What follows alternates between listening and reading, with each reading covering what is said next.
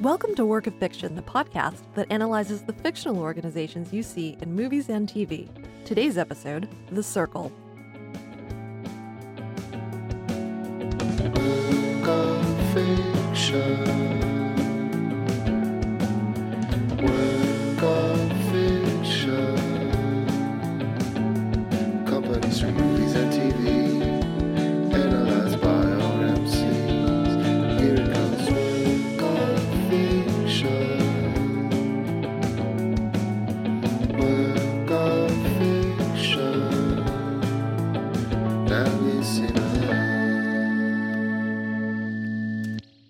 I'm Paula Sizik, and today I'm joined by some folks from our New York team, Kristen Demophiles and Daria Lombroso. Why don't you guys introduce yourselves? Hi, Paula. Thanks for having us. Uh, hi, everyone. My name is Kristen Demophiles. I'm an org designer on the New York team. Uh, so I work with clients to figure out how they want to implement change. Hi, I'm Daria Lombroso. I'm also an org designer with the New York team. I'm one of the newest team members to NOBL and excited to be talking about the circle today. All right. We are glad to have both of you in the studio. And together we make up some of the members of NOBL, which is an organizational design firm that transforms company cultures. Every month, we like to take a little bit of a break from helping real organizations change to discuss fictional leaders and organizations, what works, what doesn't, and then most importantly, we talk about the simple tools that they and you, our listeners, can implement to make the workplace better. This episode, we're talking about The Circle, in which an Amazon slash Google Facebook hybrid wants everyone to be connected all the time. When Anjanu Mae joins the organization, she is quickly swept up in its ethos, ultimately agreeing to broadcast her entire life 24 7, at least until a terrible accident changes everything. Spoiler alert from here on out. So I wanted to discuss the circle not because it's a good movie. It is it's not, but because it is about surveillance and privacy and transparency in the workplace, which is becoming a topic that we see more and more importantly discussed in the news these days. But first I wanted to start by by talking a little bit about Mae and her role in customer service. A lot of times when we see movies that are focusing on these startups or these unicorns, there's a lot of focus on the founders and engineers but the circle puts emphasis on the customer. If we don't give customers a human and humane experience, we have no customers. It's pretty elemental. Agree? Disagree? Mostly agree. Mostly. Mostly agree. Um, I think that customer centricity is becoming more and more important for businesses, especially as things become more personalized and we know more about the consumers that we're working with. But to the first part, I know this was kind of a setup to the question, but I was thinking a lot about why this film actually focused on someone in customer service and specifically why that person was a female. Um, and we'll probably get to it later, but I think most of the time when we look at stories about tech companies with founders or engineers, they're usually male.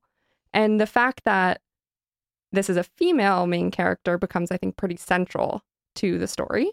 Um, and so I've I've been wondering how big of a role that actually played in the decision to focus in in that aspect of a business. Oh, no, I, I think that's a really good point. You're right. Like, we actually recently did Silicon Valley, and that is a very male environment, right? Almost all the main characters are male. So it is a really interesting contrast between the the male and female experience, I guess you would say, of the of the tech company. Yeah. Yeah. Yeah, just to chime in, I I definitely um, lean more on the agree side rather than disagree. I think that's where the market is taking a lot of companies right now, where you have to be plugged into what the customer wants, when they want it, the message that they want, um, and just being able to provide that end to end service that people are expecting because things move so so quickly right now. We talk a lot when we're working with organizations about customer centricity. In fact, we've even said if you don't know who your customer is, if you don't know who you're serving, why do you even have a team, right? What are some of the tools that we use to really understand what is going on in the world of the consumer and make sure teams are best serving their needs? Absolutely. I think uh, we have a customer sensing exercise that we take clients through to really understand, first and foremost, what's happening out in the environment and what's happening in the market so that we can make sure that everyone's aligned on what the market needs. And then we can also prioritize with our clients in terms of okay, what are the strategies? What are the activities we need to start taking action on? Or if we're already in the middle of taking action, how can we improve those things or modify them in order to better serve that that customer or consumer? One of the things that I'll also add to that is um, depending on what part of an organization we're working with, it may be a consumer, like an end user, or it may be a customer within the organization if they're more in a service role. Uh, so if you're in data analytics, consumer insights, your customer may actually be a marketing team or um, some other function within the organization. And so being really clued in on that is really important uh, for any team to understand how do I work with this partner, stakeholder, and consumer? How do I make sure that they're getting what they need um, in the ways that they need it? Yeah, great point. Now, on Mae's first day on the job, she's introduced actually to a customer feedback system, right? So, one of the ways you can get to know more about what your customer needs is just asking them, right? Um, so, as soon as Mae completes a task for a customer, she sends them a survey and they let her know how she's doing. The goal, of course, is to get as close to like 100% as possible. And she's a little bit worried when she's, you know, only scoring 87% her first week. You got an 87 average. It's like a solid B. How long till I'm fired? How do you design a good feedback system? Because on the one hand, you, you want people to be giving you accurate feedback, right? But on the other hand, you don't necessarily want people losing their mind, losing sleep over an 87%. Or maybe you do. I think the circle might. that might be of, of questionable health. Uh, but yeah, what did you guys think about how do I create a great feedback system? I mean, I think consistent feedback and direct in the moment feedback is really important. I think when it's just quantitative feedback, when it's just a number, it gets into really tricky territory because you're losing a lot of the nuance of the experience and the actual parts of the feedback that can become actionable and translate into new behaviors. Um, specifically thinking about, you know, that goal of getting to a consistent 100 and what happens when you start to drop below that. What kind of culture of perfection is being perpetuated within an organization? I think we see it pretty consistently in the circle where that culture of perfection is so prevalent that there are people who are making themselves ill because of it. Um, and that's something that, you know, we can see on the client side too, not to that extent, of course, but definitely where the expectation is so high that it cultivates this sort of fear of failure within an organization where people are no longer willing to take risks because they're worried about the the number or the way that they're perceived or their performance um, being jeopardized as a result. Yeah, we definitely see that with the character of Annie, who pretty much works herself to death. Mhm. And we'll actually get Mhm. into that a little bit later, talking about work life balance. But I do think that's an important thing to point out is are, are you actually making your own company sick because you're so focused on on perfection?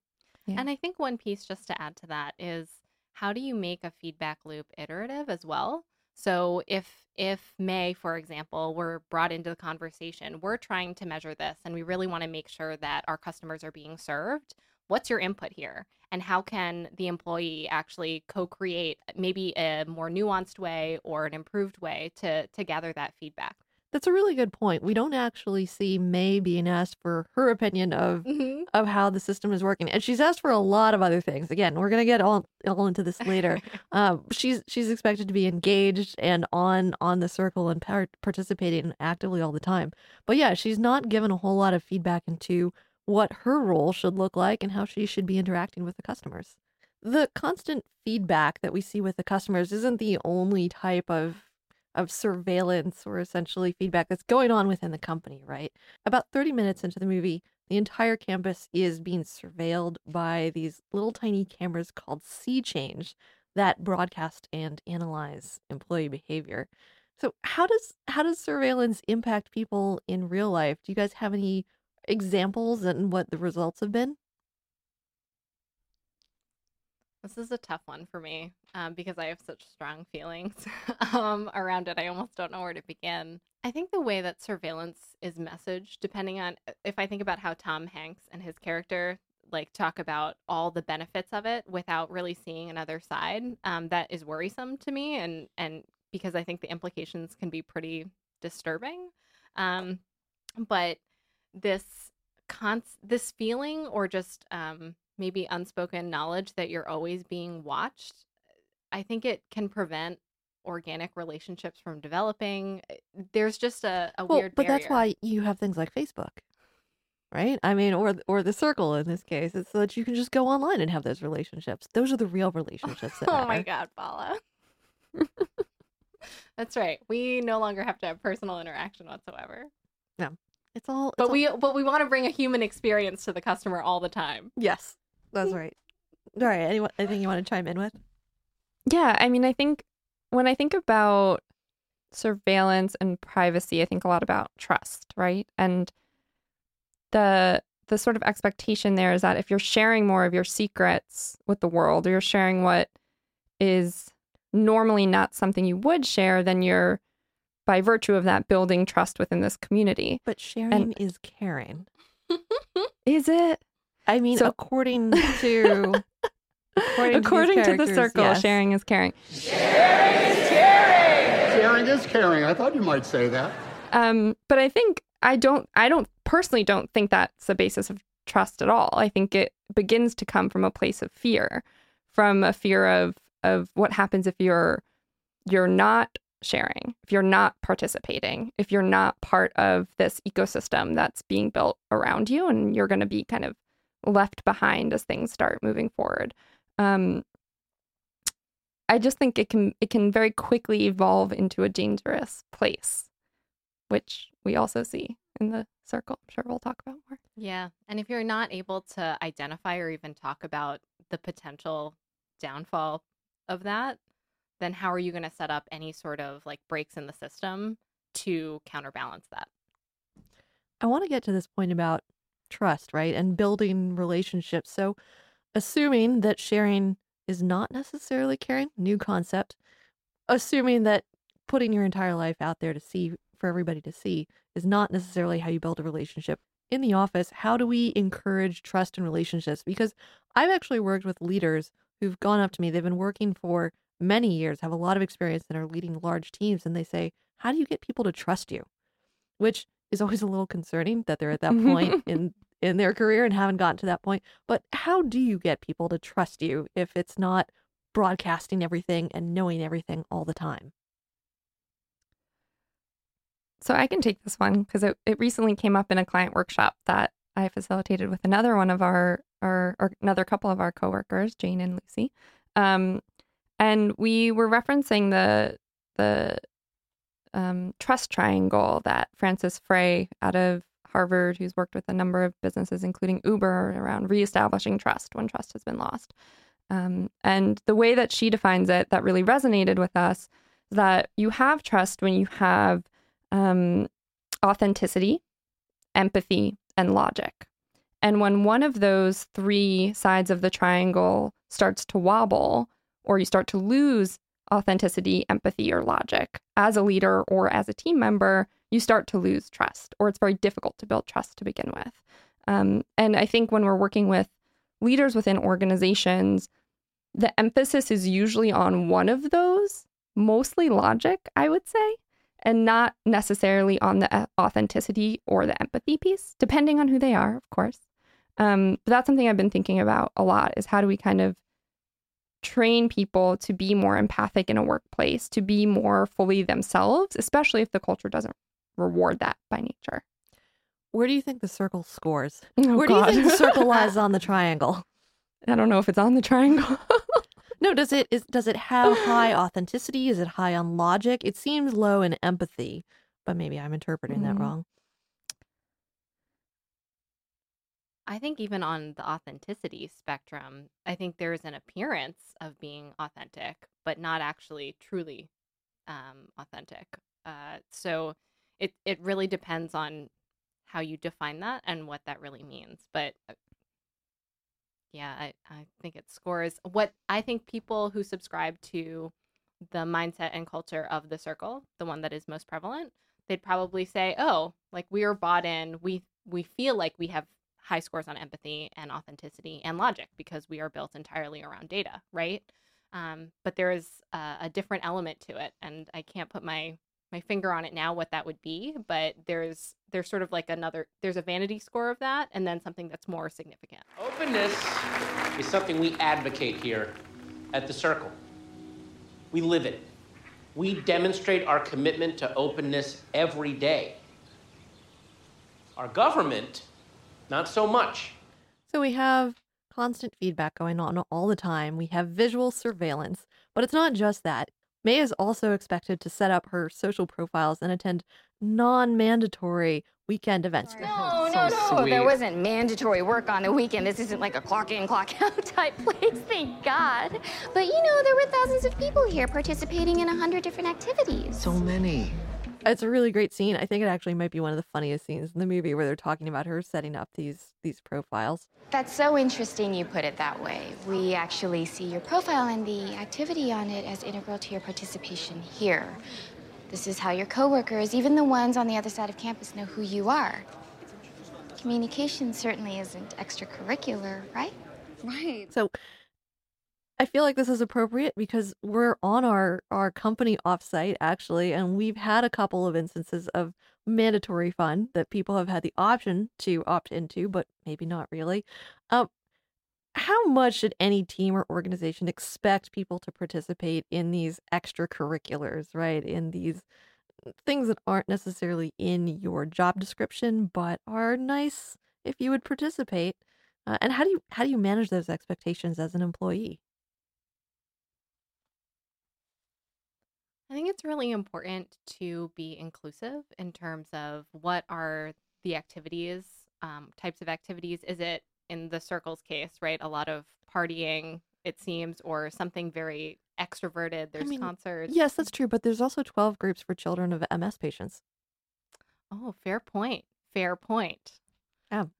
I mean, it, it really depends. I think for for something that is company wide, um, it can be tough to to hit all all the boxes around is this something you expect? Is it not? And and- from an employee perspective i also understand that you know if i'm in a group of 50 people or if i'm in a group of 5 people like my presence is just a larger percentage and therefore can change the dynamic. Um, so i think there's a self-awareness piece on an employee but also an understanding that people have lives outside of work if people need to go home or call someone or take care of someone um, I, I I get uncomfortable when that's there's like an unspoken like knock on someone for not participating. But it is challenging to figure out how to communicate that in a way that does seem and feel authentic and is also um, the the interactions and behaviors that come after making a decision to not participate, for example, really support that. Of course, at the circle, they also have dorms, so you never really have to leave the campus. Uh, you can just live there, mm-hmm. work there. It it's all, everything in one. It's a it's a company town. Scary.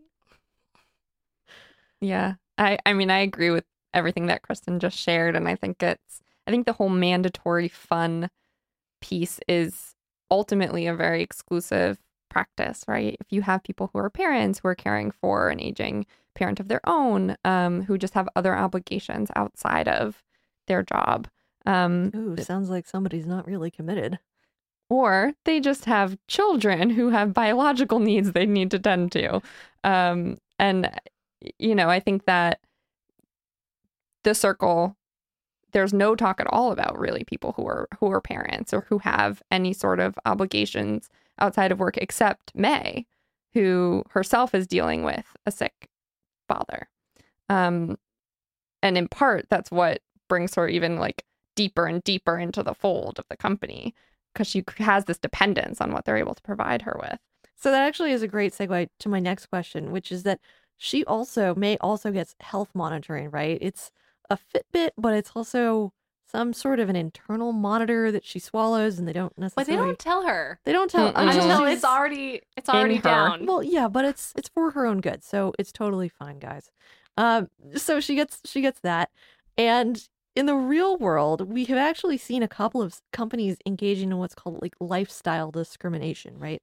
Where you try to charge unhealthy, i.e., uh, overweight employees or employees who smoke more for health insurance.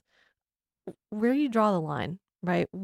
Do companies have that right to say, hey, this if you're working for us, this is what you should be doing in your off hours. Make sure that you're keeping our costs down.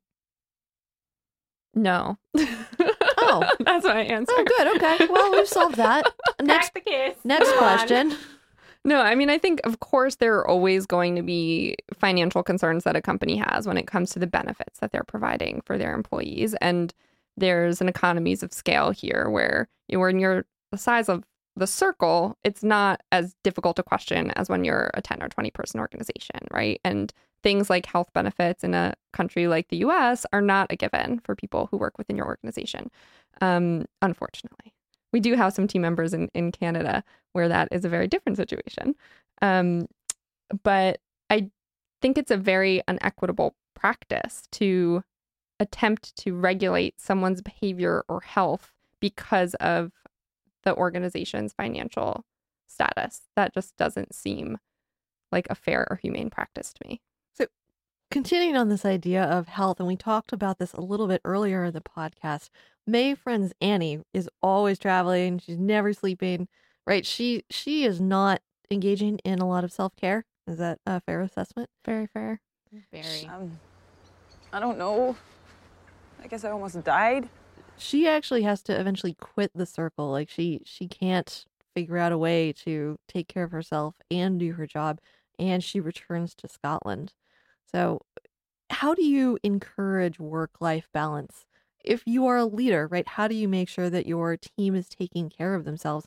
And how do you take care of yourself as a leader? I think there's part of this that relates back to what we talked about trust.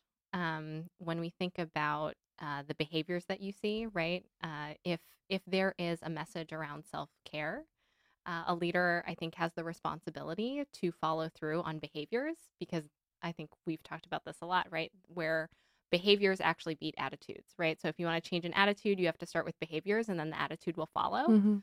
Um, and so if you're able to follow through as a leader on this message, it it helps reinforce what that means and also provide specificity on what self-care means. Um, if someone, for example, said self-care was just like, I'm just gonna go out to happy hour and that's that's my self-care, that may provide like a very limited window into what self-care looks like. Um, and and so being able to model behaviors that show self-care can look like a bunch of different things uh, we carve out time, we support it.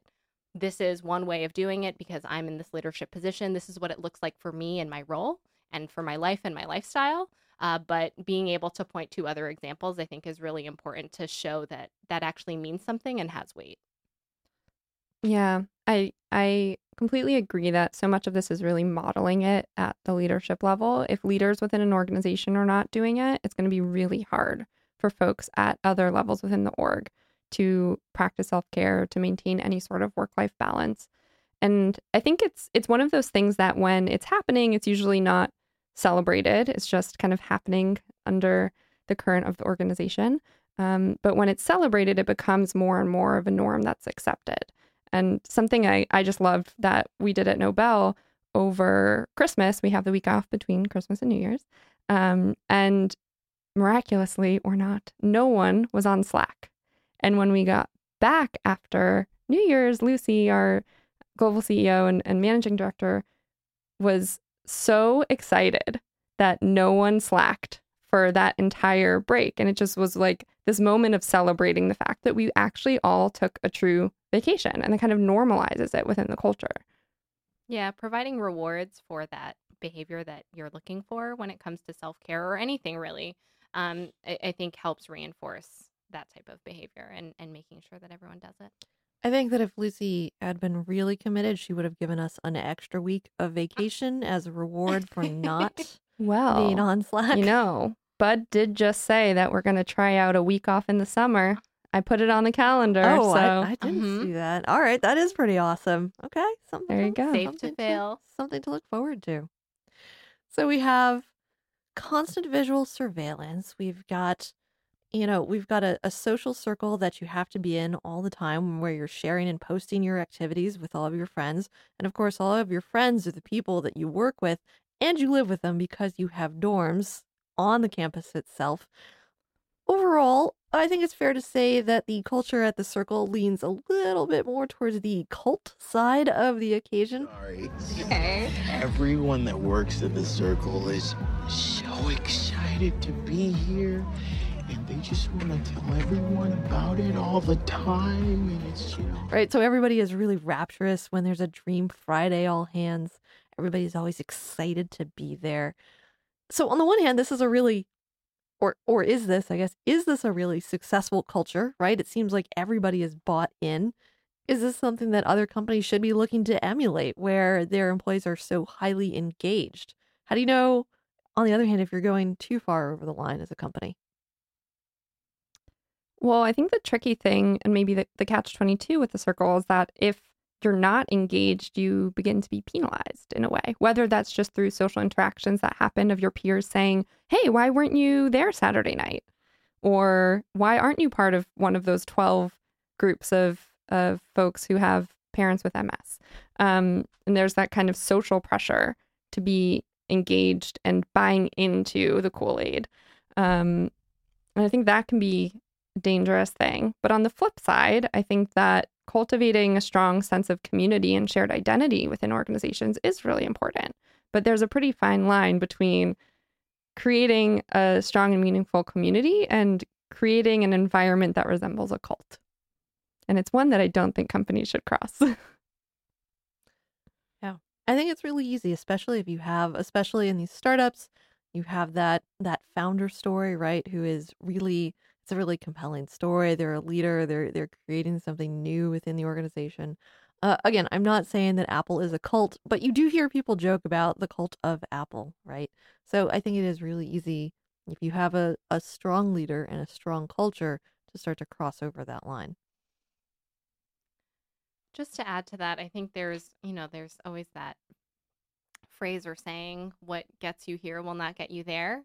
And so I think one of those preventative breaks is to make sure like yes, this is working and yes, this is keeping people engaged, but are we are we checking that? Are we are we being honest with ourselves to make sure that that's not just happening within a certain echo chamber of people who are super bought in um, and then being able to bring in new perspectives because i think one of one of the pieces here is when you have what's the difference between a shared identity and a shared value system but then also allows, I guess, uh, within a shared value system, is there also a shared value around diversity of experience and thought? Um, and so, if that's where it gets a little bit tricky between um, being able to bring in other perspectives uh, that may be able to further the company. One of the key themes that we hear at the circle is that openness or transparency are required for accountability. So, Mae, do you think you behave better or worse when you are being watched? Better. And that drives, I would say, the second half of the entire movie, right? Where Mae starts wearing a camera so that she can broadcast her life 24 7. It's a little bit Truman Show. Is is that true? Do you have to be completely open and transparent to be accountable? How what other ways can you increase accountability on your team? I think you need to increase visibility. I don't know that that means you have to be entirely transparent. So you're saying increase visibility, but not by wearing a tiny camera that broadcasts your life 24 7. Yeah. Okay. I mean, there are simple enough ways as getting everyone onto some sort of project management tool so that you know what other people are working on and you can find ways to collaborate across teams, right? That's not as personally invasive as knowing what someone's doing on their computer all day or having a camera stare at you while you're doing your work or follow you home or whatever it is that um, that was happening in the circle. And I think that kind of increased visibility when it comes to the work is important. It increases that collaboration, increases your ability to have smooth communication across teams.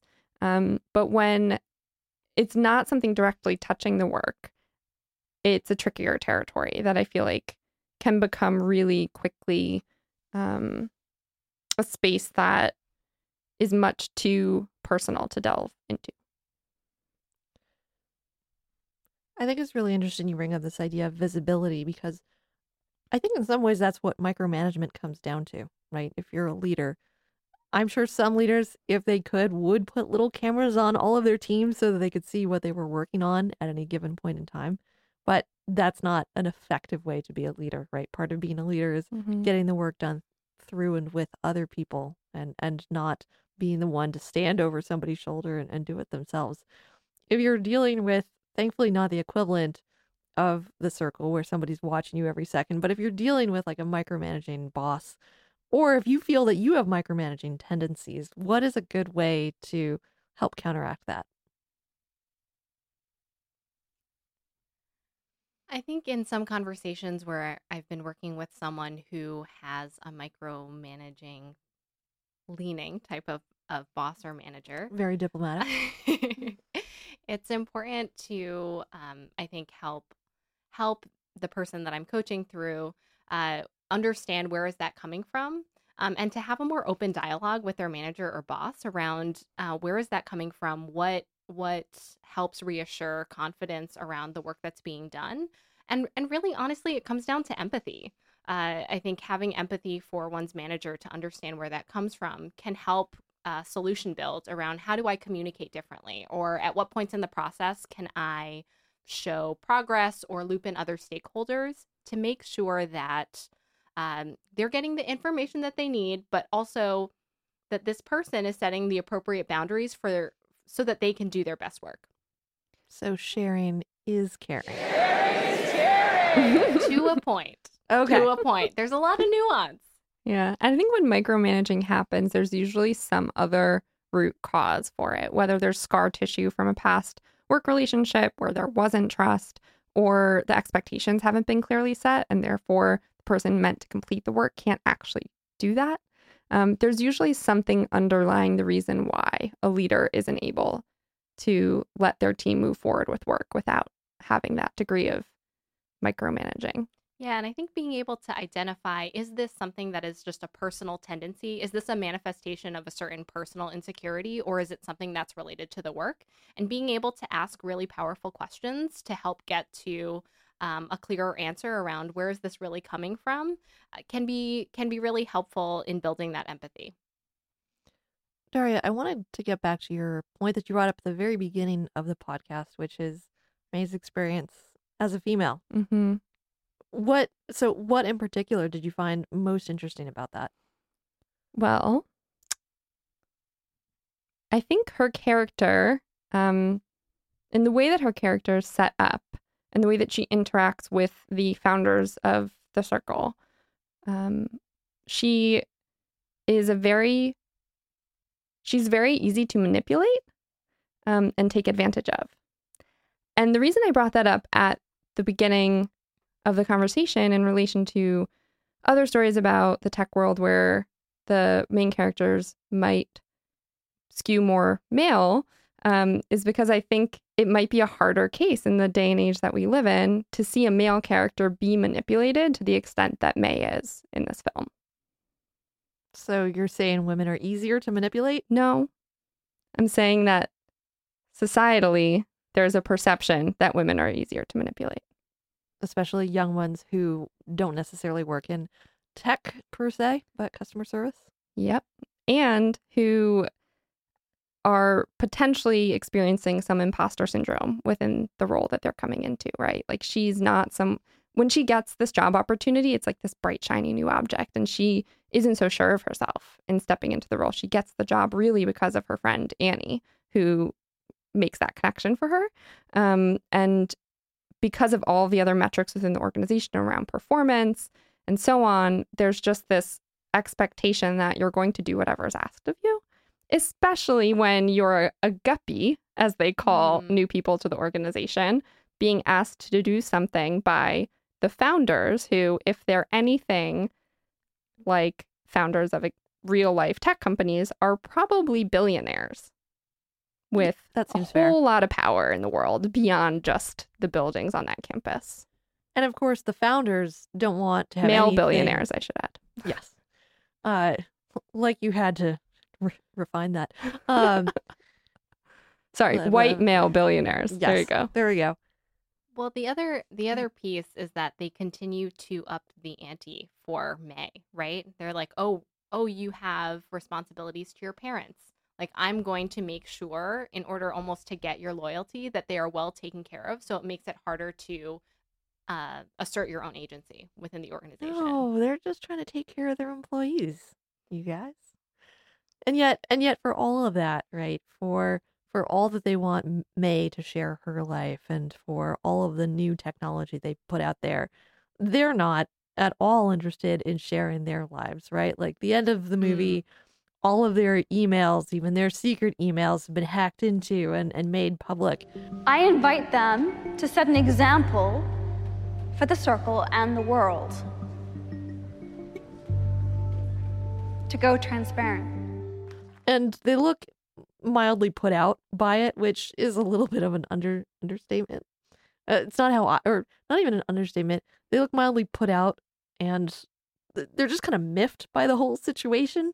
I personally would be more upset, and I'm not a white male billionaire, but Well, they had like four secret email accounts beyond just their normal account that were also encrypted. So there's clearly something that they're trying to hide that they don't want to be public. but it's never really clear what it is. It's Oh, no. just- they don't want it out there. Whatever. This that is maybe why this movie is not one of the best films ever created. what was it? What was it rated on Rotten Fifteen Tomatoes? percent on Rotten Tomatoes. That's impressive. I think it's hard to score that low, to be honest. I want to say that might be the lowest rated movie that we have ever reviewed on this podcast. To be fair, the book by Dave Eggers that the Circle film is based on is a good book.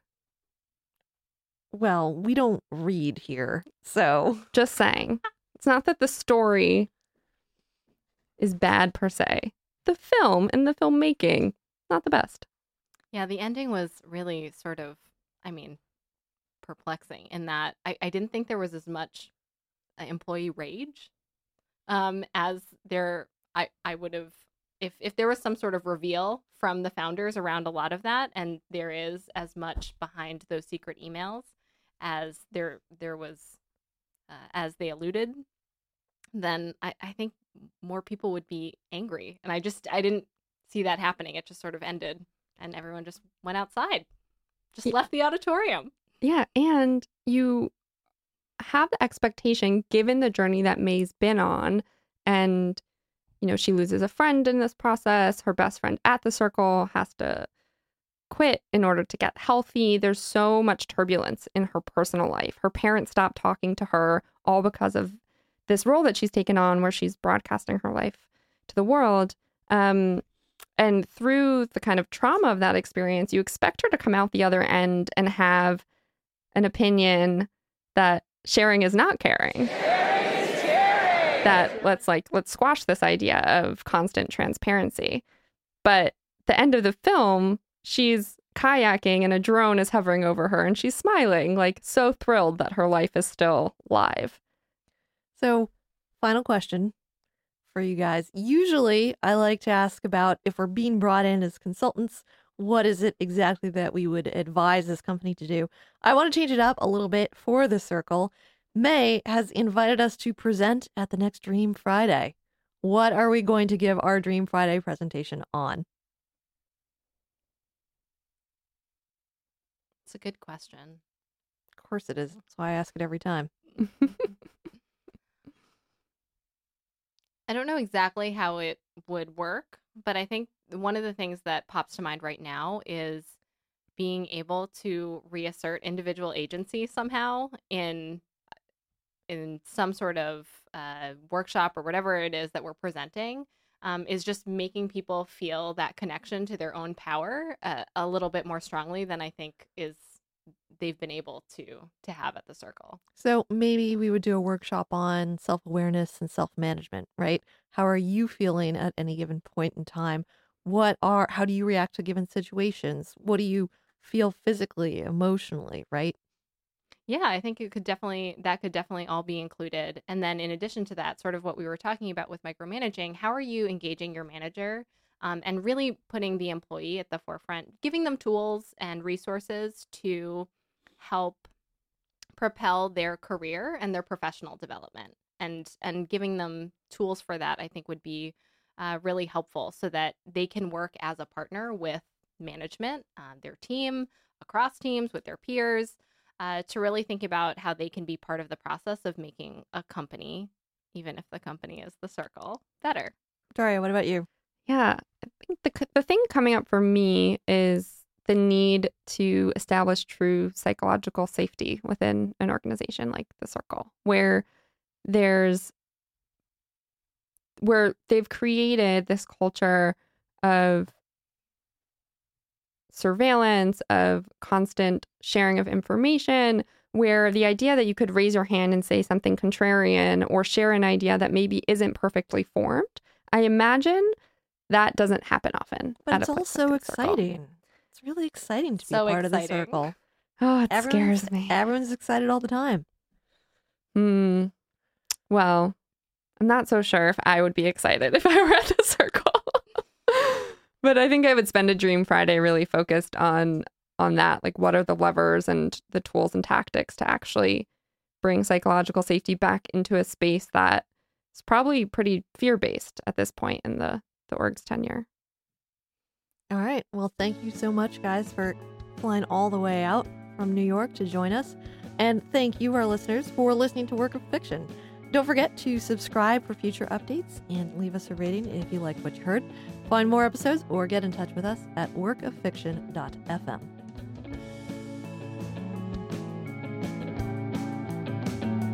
Companies from movies and TV,